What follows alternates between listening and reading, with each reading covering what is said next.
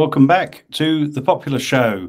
Hello to the regular listeners of the podcast, and also hello to viewers of the Sublation Media YouTube channel. Always a pleasure to be with you. I'm James A. Smith, uh, and I'm delighted to be joined today by Ross Barkan, who is the biographer of Andrew Cuomo, the former governor of the state of New York. He's written uh, this book here, which is called The Prince. Uh, highly recommend that account of uh, Cuomo's governorship and fall from grace.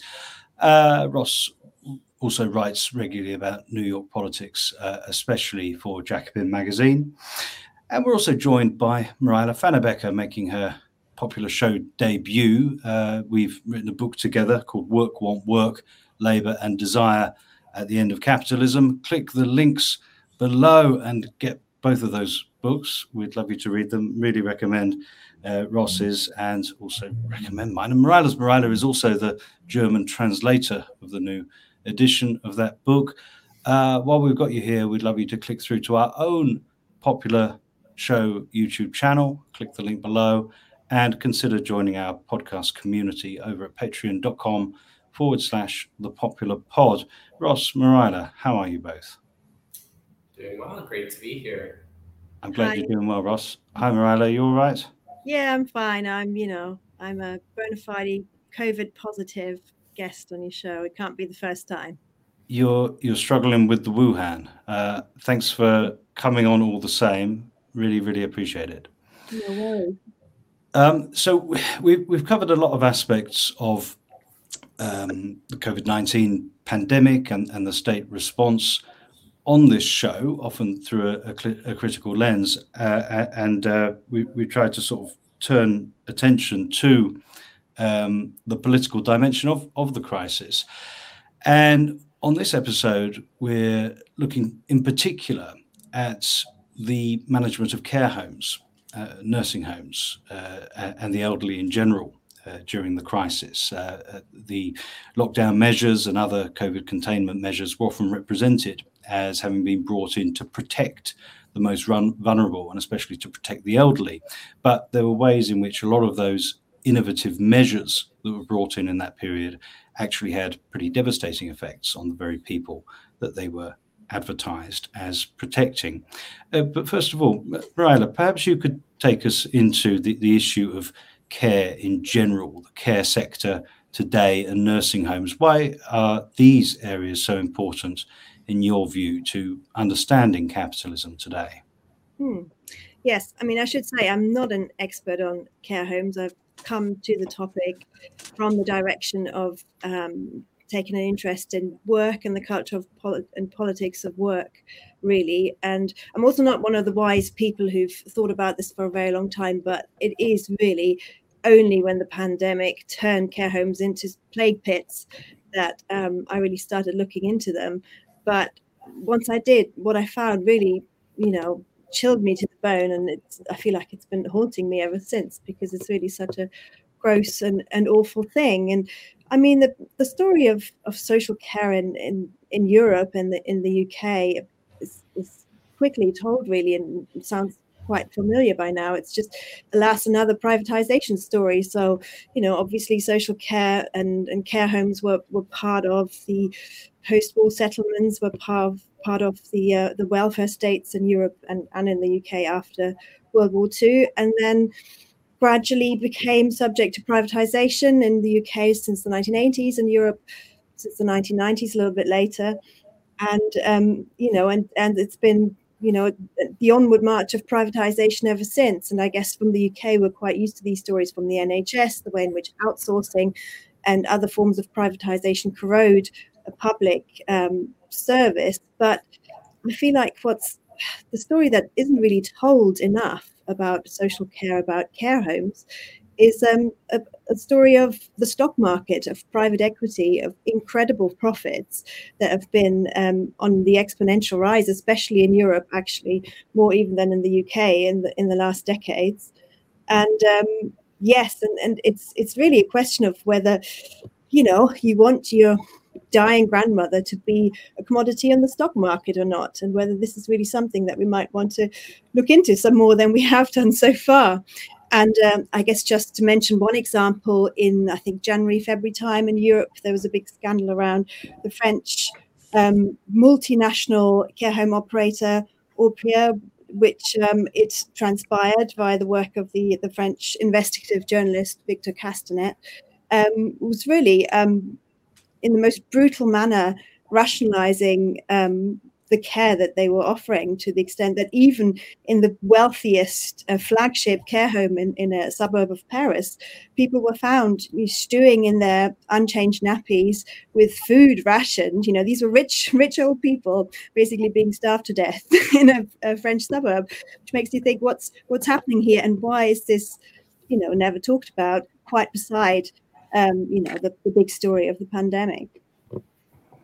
Uh, so um, even prior to uh, the um, what, what, amounts to a, kind of sacrifice of, of, care home residents during the pandemic, which we'll get into, there was a, a kind of perverse situation, really, where uh, aging populations in the rich world are represented as a kind of political and, and sociological crisis for, for, governor, uh, for governments to deal with.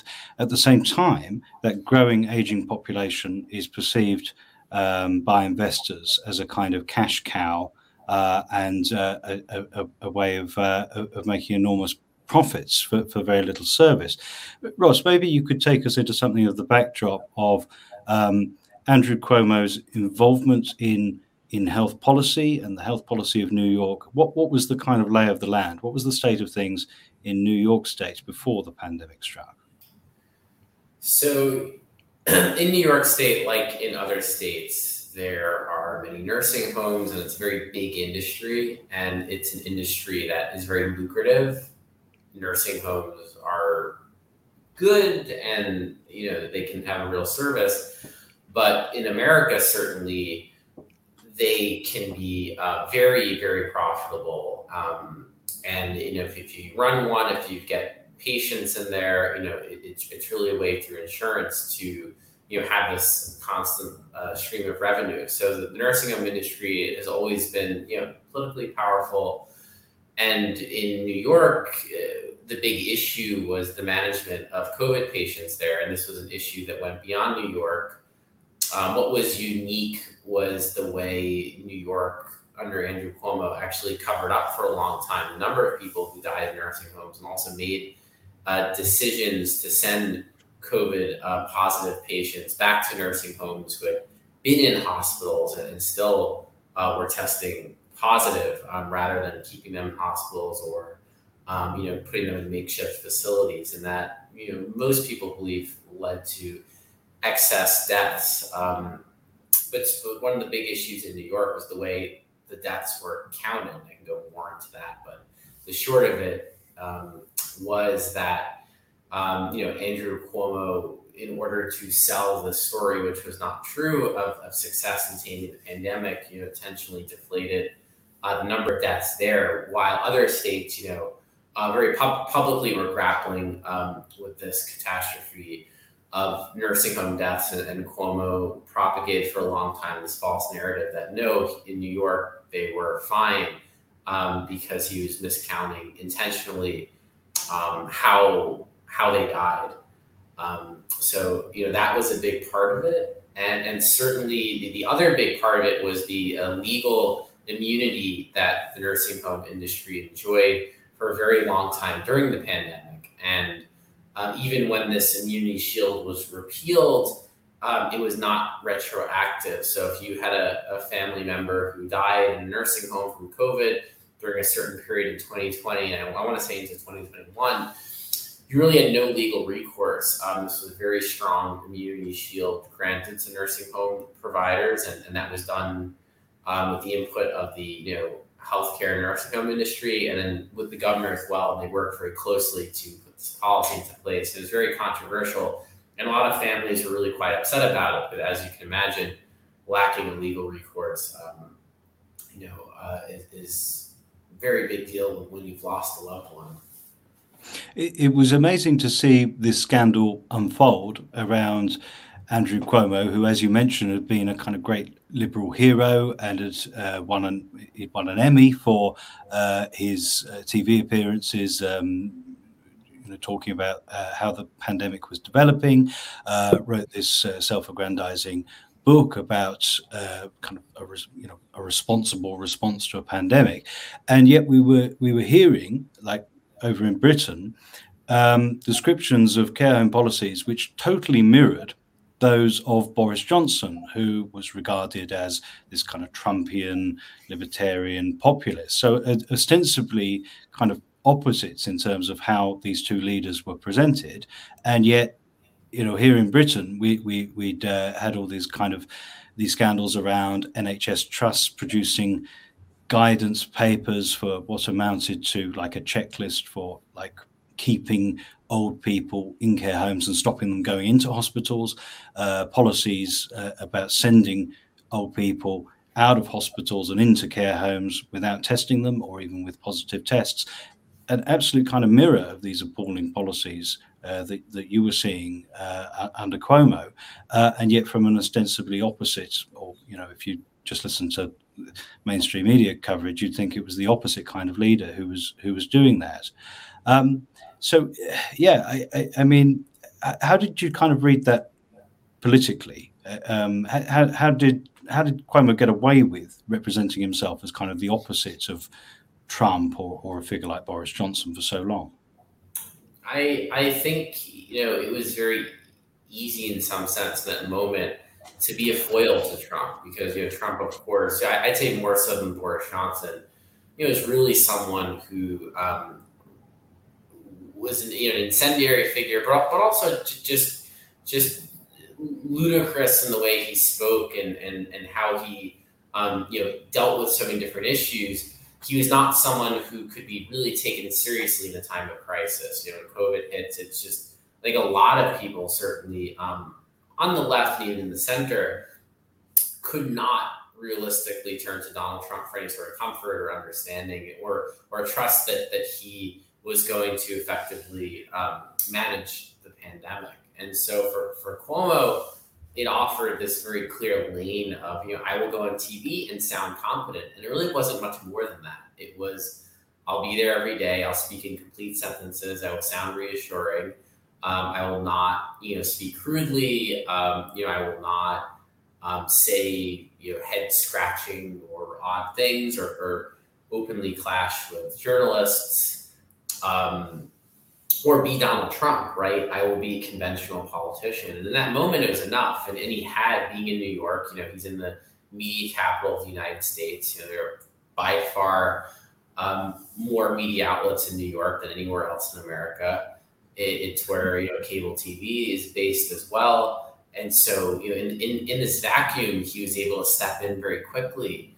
Um, and television in particular, you know, CNN, MSNBC, and other networks were very hungry, I think, for a narrative, you know, for for a foil to Donald Trump. Um, and, they got one, and Cuomo was very willing to uh, play that role. Um, and that's what it was, it was a role. And, and, he really did it by sounding competent and, and reassuring people who are locked at home and scared. And there's no doubt there's a value to that to be a politician who can reassure the populace and deliver news calmly. But that's only part of the job. We also have to govern and, and actually make wise decisions that um, help people. And Cuomo did not do that. But he got the first part right. He got the aesthetics of governing right, um, but he did not get the actual policy part right. So j- just to run through some some detail of um, of, of the effects of, uh, of, of of COVID on, on care homes and COVID measures on care homes in the UK. Let, let, me just give you some examples here. In the UK, COVID cases inside care homes increase immediately after lockdown measures were brought in in March 2020, even as they fell across the country. More than 90% of nursing home residents in the UK had do not resuscitate orders placed on them early in the pandemic, many of these without consultation with patient with the patients themselves, with relatives, or with carers. People with dementia accounted for a quarter of all COVID related deaths in England and Wales in the first wave of COVID. Across 25 countries, care home deaths were on average 30% of total COVID 19 deaths. Uh, and um, yeah, well, basically, you, you, sort of see figures like that, and, and it's possible to think of COVID 19 as having been a, a, pandemic of the care home. Uh, and yet, we didn't tend to get that focus on on those people at the time, and very often they seem to kind of disappear from the, the narrative. Um, Riley, you said that it was really um, the these kind of um, discoveries of how care homes have been managed and treated and the absolute carnage. I think you said plague pits that they've been turned into during COVID that kind of brought you to the subject. what, what is it about the care homes specifically that you think kind of shines a light on um, how we're to understand what went on during the pandemic and how we look forward? Hmm. Yeah, big question. Um, I guess the, tr- the trouble with the care homes are that yes, they are increasingly commodified. They're increasingly um, very lucrative, like you said, Ross. Perhaps from an American perspective, this is slightly less shocking than from a European perspective, where there's still a remnant of, of, of a sense of not just um, you know national social welfare, but also an idea of a social contract. So you know, often like as in Germany, this is all bound up with your kind of pension scheme, etc. The idea is you work so that you are taken care of when you can't take care of yourself and you're not expected to pay for it yourself this is supposed to be part of the contract young people are supposed to pay for it the state is supposed to sort of prop you up when you're old and um, it seems that you know people still sort of more or less believe in that idea but it's simply not true like die, the end of your life is completely commodified if you're not lucky enough to drop dead um, before you need um, extensive care. And I guess uh, the extent to which um, profit are being extracted from from social care, and especially in, in, the care homes, is just so extreme that um, it's just completely impossible to do so without exploiting both the residents at the care homes and the carers who are providing the work. So it's become this sort of um, interesting sort of um, weird, vulnerable site, I guess, in our fragile social world. But when you look too closely at it, there's the sense that the whole thing is just going to implode. So, you know, obviously, people can't tend people tend on the whole not to be able to provide care for their elderly frail relatives because they have to work. So you know because your own labor powers being so ruthlessly and efficiently used up there isn't that spare time. There aren't women in the home who can look you know in the traditional post post war um, situation with the with the family wage who can look after the elderly. So um, so on the one hand everybody's working to survive and in the other um, those old people aren't taken care of. So the way in which the whole thing is just sort of um, falling apart in the care home, I think, is quite interesting. So I mean, I guess one of the things that um, you know James and I talked about in our book is how there are always these new these new areas of life which are hitherto untapped by capitalism, which are now being found. And I feel like the the the new care home is is that. Um, yes, and I guess when we talk about excess mortality, say in the pandemic, that was of course already happening beforehand, and it just got um, exacerbated um, in a in a huge way. Um, yeah, I mean, going forward, um, I don't know. I guess the point is, is that we could, we, you cannot have um, a care home that makes money. It just doesn't work. You can't have social care. It's so complex. It's so expensive. It's so difficult. You just cannot have very good care for everyone. You know, of course, there's always exceptions for the one percent, um, and make money out of it. It just doesn't work without killing everybody off. I guess I feel like that's what the pandemic has showed that this isn't about providing care, it's about an illusion of care, which ultimately just commodifies death and dying. And perhaps that is more apparent in a system that still pretends to, you know, offer this in theory to everyone. So we had Carl Heneghan uh, on the show before Christmas, uh, and patrons have that uh, interview at patreon.com forward slash the popular pod. Uh, and uh, Carl um, had, had been a, an advisor to the government in the UK, and, and he got a, a, sort of reputation in the press for being a kind of COVID denier, which was actually totally unfair.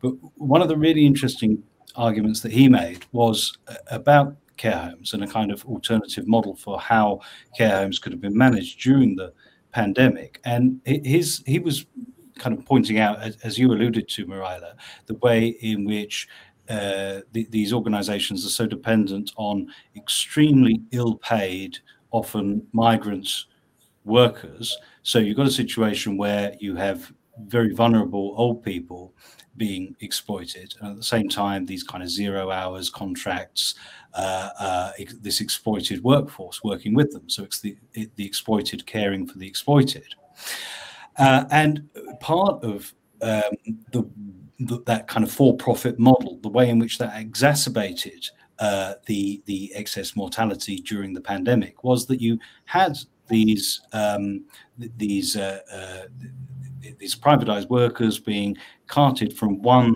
care home to another, becoming vectors of disease in themselves. And, and Carl's argument was that if you had gone into this not um, thinking that you needed to kind of have this this total lockdown and anything where lockdown wouldn't work, you just kind of tried to keep it out of sight, as he argues is what happened with the care homes. Instead, if you've you, if you'd actually decommodified the sector a little bit and started paying people decently, moved them into care homes and actually kind of paid them something uh, uh, that would make that work worthwhile, then you could have greatly improved the situation and avoided that kind of way in which uh, the care homes were treated as something where it didn't really matter if disease was spread uh, between them by, by, by workers traveling back and forth. And I, I, think that's just kind of one example of many of um, a, a, way that if, if governments have been willing to radically reformulate how care is supposed to be approached, um, that they could have been much better outcomes. But actually, what they went for was a, kind of model of lockdown that just tried to put everything about the economy on pause so that they could return to it unchanged after the pandemic was hopefully over. Uh, Ross, a, a, lot of your coverage is uh, attentive to the progressive side of the Democratic Party and, and, other kind of progressive movements in America, and I believe you've even run for office yourself. What what in the kind of Cuomo adventure and the the scandal, particularly of the care homes, have you taken away as a sort of lesson for progressive politics, or the kind of argument that the left should be making? That's a good question. In terms of reforming the nursing home industry, um, you've seen some politicians, with one Ron Kim in particular in New York City, progressive and a Bernie Sanders supporter, who's been fighting very hard. He fought very hard against the immunity shield, you know, fighting to get compensation for the families lost loved ones in, in the nursing home, um, you know, mess. And that's like an ongoing fight to compensate these people. Um, you know, in terms of structural reforms, you know, I'd like to see more. I, I, think the progressive space right now has not probably focused on it enough. I, I think one problem is healthcare in general has taken a backseat to current issues at play, you know, which in, America, like in the UK, it's inflation um, and, you know, and economic concerns. And, and, that, of course, matters a lot. Um, but the healthcare discussion, which really was prominent in the late 2010s, has now receded a bit. And so I, I would like to see that come back. Um, and so, in terms of the nursing home issue in particular, you know, the new governor of New York, who's not progressive, um, but is not quite as um, you know venal and and and pathological as Cuomo was, um, you know, she is in the midst of um, performing or commissioning a review of, of New York's response to COVID 19. So I think we're all very curious to see what that looks like, if it's a legitimately independent review that really looks at the mistakes that were made. Um, but you know, um, I would like to see progressives take on the issue more. I, I think there is a, a, question we're always going to need nursing homes and care homes. Um, can we also find ways to help people stay in their homes and apartments and, and have home health care? I, I, I'm I'm more a believer in that than I used to be. And I don't know if that's a progressive position necessarily, but but I think it, it might be uh, the, the, safer, maybe even more dignified position. You know, if a person is capable of remaining in their home and if they can have health care paid for by the state or by the nation, um, perhaps they should be allowed to stay there. Because, you know, some nursing homes are great, some are not. Um, we saw with COVID, they really could be traps for disease. Um, in many cases, we're shortening lifespans, and perhaps senior citizens would have been better off, if if possible, you know, some are two have challenges that require around the clock care in a facility. But you know, for others, perhaps with um, you know home care that they could pay for, um, they could remain with home in their homes or, or with family, right? So that's an ongoing discussion as well. Um, but you know, the healthcare industry is not changed in the United States. That's not changed in New York, and, it, and it's quite inefficient here. It is quite expensive. Um, you know, there's a lot of middlemen, and it, it's you know, and it's very complex and difficult to unwind. And you know, I'd like to see progressives in general recommit to healthcare reform and, and, and fixing it. Um, unfortunately, the moment it is, I do think it's lost some momentum, and we'll see. You know, the zeitgeist shifts and, and things change. Um, but currently, you know, between inflation, between the war in Ukraine, and these other issues, and the crowding out the healthcare fight, which is unfortunate. But, yeah, I, I mean, sorry, yeah, do come in, Mareile. Sorry, carry on. Mm-hmm. I mean, it's it, it sounds depressing, and um, and I'm sure it is more difficult to, to change those entrenched structures in in the states. I mean, perhaps there is some remnant of hope in the fact that there still are, you know, nationally administered health care um, systems in, in Europe and to to a degree in, in the UK. So, for example, with this you know privatization of care homes, which has been ongoing, um, I mean, it has, you know, as you rightly say, um, care homes have gotten a very bad rep recently, and um, some states have managed to, um, to you know, to put a pin in it and to stop it, and even to to go back. So, you know, Norway has um, republicized its social care sector after it decided that privatization wasn't working and wasn't efficient and wasn't you know wasn't providing a cost efficient service. And um, i think another example was uh, like some where it's devolved like in some countries it's a devolved issue. So in, in austria some austrian states have, have gone back. So there's some some hope in that i think. And but also specifically on the idea of care in the home. Well it's part of the british story that um, you know um, social care is provided by the council to an extent, and then people have to pay, and it's a means tested thing. But um, uh, traditionally, there were there was a lot of social care given in people's homes that was paid for by the council, and it's only privatization which has made this uh, strip this service um, and made it so much less good than it used to be. So, like, I think we do tend to often go very quickly back to oh it's very complex. Well it's only complex because of the degree of privatization that we've allowed. And it's ultimately very simple which is more money more public money needs to be spent on it. And where lots of mo- public money is being spent on it it ends up being cheaper and it works better.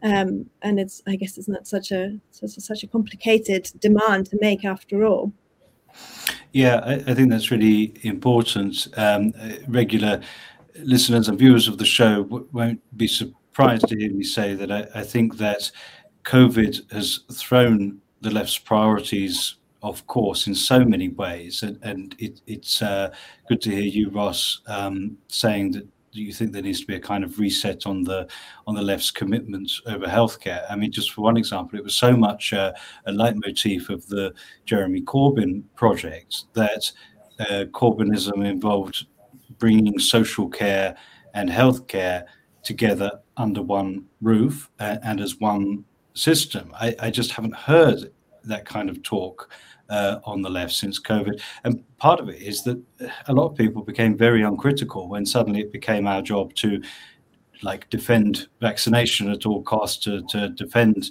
um, public health measures at all costs, rather uncritically, frankly. So I, I totally agree that there needs to be a kind of um, a, a, a, return to a, a, kind of left critical view on health and uh, and making it an absolute kind of core priority that, um, that, that, yeah, health and social care are the are the, the at the very heart of any kind of progressive uh, agenda. I'd also be very interested how far it's a kind of common development. So you said you're not sure if it's a progressive view or not that healthcare should be. Uh, sorry, that uh, elder care should, as far as possible, be committed to keeping people in their own homes rather than bringing them uh, into uh, institutions in this way. And yeah, I, that it's important that Mareile reminds us that really it's a it, it's a symptom of this kind of privatization and um, more broadly the way that yeah we don't actually we're not permitted time to look after our our families in the way that we uh, maybe were in previous uh, stages of of capitalism.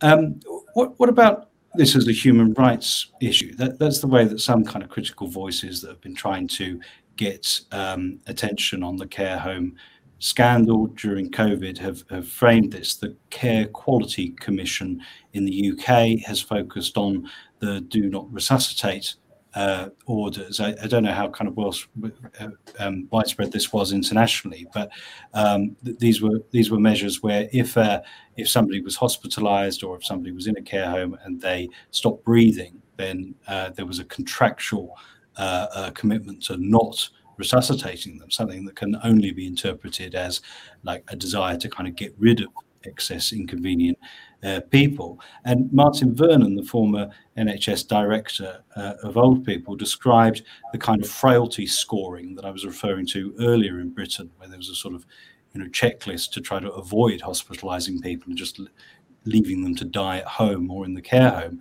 Uh, that that uh, Martin Vernon referred to that as a flagrant breach of equality law. Uh, I, I, know that you, have got an interest in human rights and, and, and, critical views of human rights, Mareile, that you're writing about at the moment. I wonder if you've kind of got any insight into how, you know, when we are getting criticisms of what happened, it's tending to be framed as a rights issue. Hmm. Well, it's it's a it's a horrible um, list of things you've just mentioned there, and it does make it sound like a rather British story. It makes you think of that sort of Victorian fear of the poorhouse that would keep, you know, workers um, and whatever horrible work they worked just so they wouldn't end up in the poorhouse because it was such a dreadful place and people just died like flies in there. And it seems like um, the care homes are becoming like a, you know, 21st century version of that.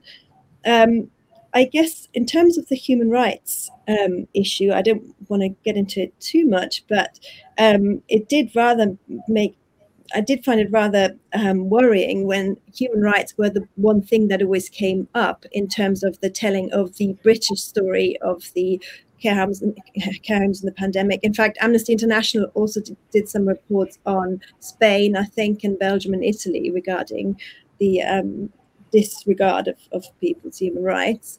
Um, well, of course, I mean, I don't disagree. Certainly, when you're being bullied by your primary health provider, as people um, were in the UK, to give up your right to live in writing, to give up the idea that you wanted to be resuscitated because, you know, um, your GP was gently hinting that, you know, chances for you weren't so good, so don't use up the resources, then it's perhaps a human rights issue, but um, I think uh, Hannah Arendt is good on this and on totalitarianism, where she says that when when it's your human rights that are being invoked, you really are in trouble because what this normally means is that you haven't got any better actually legal rights to fall back on, i.e., the rights of a citizen.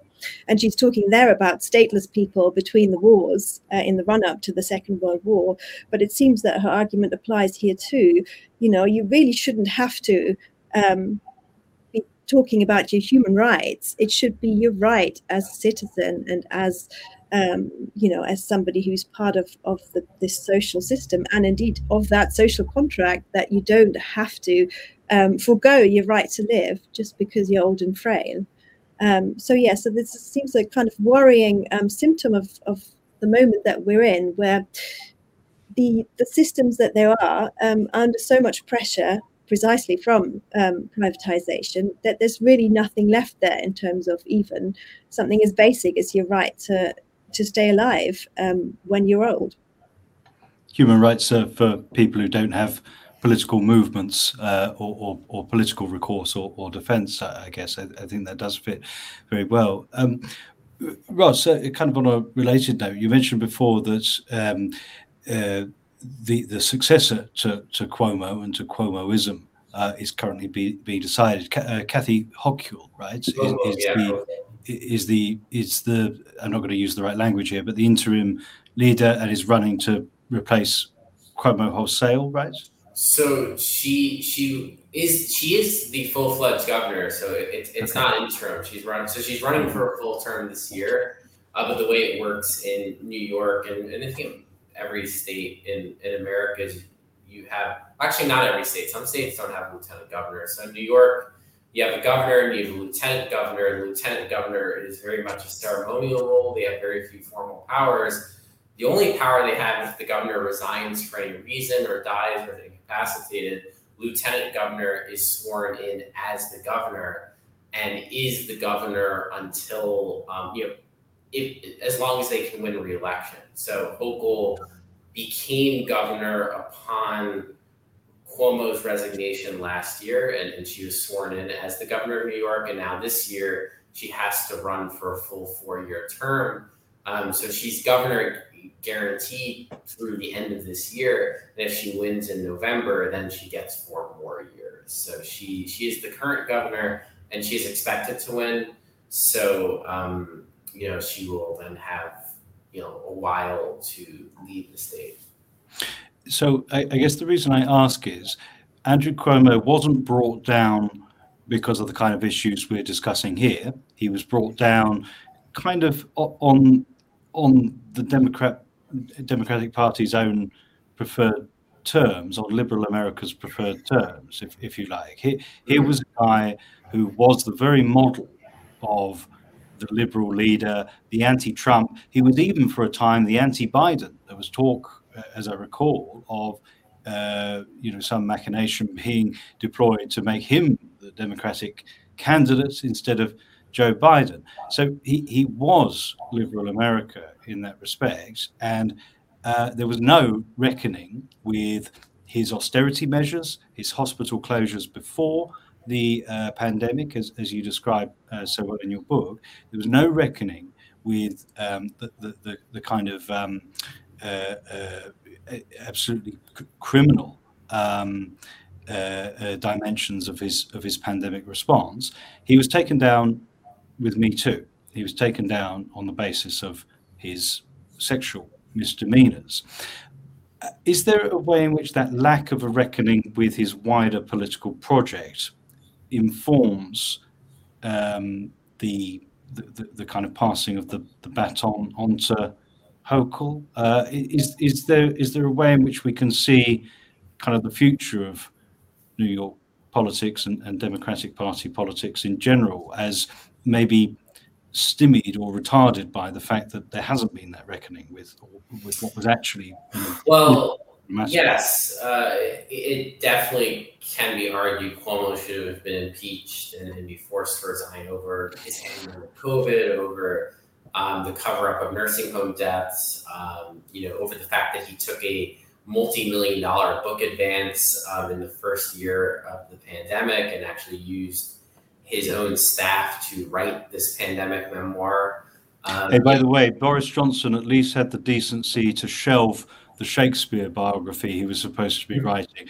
At least he didn't write a book. Yes, Cuomo did. Cuomo put out a pandemic memoir during the pandemic. He got a lot of money for it. So you know, there was a, there was a lot that he could have been really um, you know faced the consequences for, and then fortunately he didn't. And you know, it was good that you know the women who brought the um, accusations against him, you know, got a form of justice, and that you know he resigned he would have been impeached if he didn't resign. But it was, it was uh, some, somewhat unfortunate that in this maelstrom, you then lost sight of the other failures. And my hope is there will be more reckoning with that. I, I do think with Cuomo um, diminished now, people can look with more clear eyes at New York's response to the pandemic, you know, early on, that was impossible, especially with Trump in office. Because anytime you bring up Cuomo's conduct, they would say, "What about Trump? What about Trump?" So that thankfully has faded. So my hope is that in the coming months and years, there will be a more sober reckoning with it. Uh, hasn't quite come yet. I am curious to see what this um, state report on the COVID response looks like, if it's going to be legitimately independent. Um, you know, certainly there there was a you know the, the first blow to Cuomo was actually a report from the state attorney general early 2021 that said he miscounted definitively he miscounted the number of deaths in nursing homes and used faulty criteria, and that did carry pretty widely. It wasn't enough to end his tenure but it was the first blow struck against him. So I do think um, average New Yorkers are no longer celebratory of, of Cuomo or of his legacy. Um, I would like to see a wider reckoning, and, and you know, I hope that in the coming months and years that will come. Mareile, uh, your most recent publication is in is in the German language, Jacobin, uh, and is is also about care homes, but is about the representation of care homes in in fiction in Michel Houellebecq's new novel. I, I mean, it, it's kind of a truism that the very old are, are, excluded from culture and cultural representation very often. So it, it's interesting that you know one of the most reviled but also celebrated novelists of today is turning to the subject. What was the significance there? Oh well, I mean, the the interesting thing there was is that he Houellebecq took an took an interest in the care homes and in, in the um, disaster, the treatment of the old during the pandemic very early on, and then um, wrote this book, which came came out fairly recently, right at the end of the pandemic, um, which takes the sort of um, care home as care home is one of the, the main sites of the action. That you know, a care home resident is one of the, the main characters, but um, then kind of sort of turns away from the issue of the care home very quickly to just make it about this almost sort of Tarantino-esque um, sort of childish um, revenge fantasy where the uh, care home resident who would have died in the care home because the care is so bad just gets kidnapped by the family and um, you know kind of uh, that probably doesn't even make sense in American context because you know why you can always leave for, for service that you're just paying for. So this idea that there's this evil technocratic state which somehow treats you badly and you know it just turns it into like a, a reactionary fantasy of, of self-control and of completely getting out of this communal space of the care home and just being cared for by your loved ones at home sort of thing. So it's it's a it's a silly thing. It's it's a failure as far as it's a, a, treatment of the care home. But i guess something that i was interested in there was um, like a, a, bigger cultural point which is that um, you know the question why given this awful thing happened um, in the care homes given like you said it really was a pandemic of the care home how come that that could have disappeared so quickly? Perhaps also, you know, in, in the context of Cuomo, how come he did not get impeached for the for the care home disaster? Well, perhaps the bigger cultural point is that it is actually almost impossible to talk about old age and death or to, to, to, to, allow yourself to think about old age and death under the kind of extreme form of capitalism that we've ended up under. And um, a point that interests me here there is one that um, Kracauer makes already in the 1920s, but in the context of a kind of um, ramping up of capitalism, where he says the reason why here in the 20s in Berlin we've got such an insane youth cult is because all of these young workers whose labor power is being exploited in this relentless way um, they can't really imagine a future beyond their work life and they can't mm. imagine a point to their work life a point a project a, a kind of you know a, some sort of um, uh, reason for living um, or, or, some sort of legacy beyond their own death so because capitalism and you know rationalized industrial um, you know mass capitalism that he's uh, describing there the, um, doesn't really allow you that it doesn't allow you to think of death and you know that's 1920s Berlin, and he's talking about people working, you know, like low level white collar workers um, in, in Berlin companies at the time. And it seems to me that there's still a lot of truth in that, and that part of the reason that it's so easy to repress the topic is the impossibility of it, really. You know, we can't, bear to think that we ourselves, or indeed um, our older loved ones, if we haven't managed to heap up a pile of gold to protect us from it will end up in these you know, Kafkaesque horror institutions if you're in Europe, or I gather if you're in America, just in the street. Um, you know, either way, it's un- unthinkable that that is, you know, you will be thrown on the trash heap once you're old in an in this sort of extreme form of capitalism, and obviously that's not much of a prospect. I, think that that Kracauer um, uh, point from the 20s actually really does describe the situation today because what the people we're talking about in these care homes are the, the baby boomers, are, are the, the, the, la, the, the kind of last group to um, have meaningfully experienced the world before neoliberalism, who are now among its most abject objects of exploitation and expulsion and rejection. And meanwhile, the the, the, the people who are making policy decisions about them, and also the, the younger left, who under other circumstances might be fighting meaningfully for their interests, uh, like those young people in the 20s that you're describing, their lives and careers are so um, are so confusing and interrupted and, and, and seemingly futureless that it's very hard for perhaps psychologically hard to identify with the old uh, now more than ever. Um, well, I, I mean, I, I, think that this has um, been very valuable uh, from both of you, the account that you've given of um, really the, the, centrality in many ways of the, the care homes to the tragedy of the pandemic. And I think it is just worth emphasizing that these were the people who all of those measures were constantly justified as being in their interests, and yet they were among uh, the most kind of abject victims of uh, the COVID period. Um, whether the left can take hold of that fact and whether liberals can um, start to hold their own side to account for those failings as opposed to um, you know turning to more personal things and, and me too and so on remains to be seen but um, Ross Barkan and Mareile Pfannebecker, thank you very much for joining us on the popular show. Uh, and we also thank the viewers at Sublation Media and our own podcast listeners. If you'd like to support the show, join us at patreon.com forward slash the popular pod. But again, thank you very much to our guests. Thank you.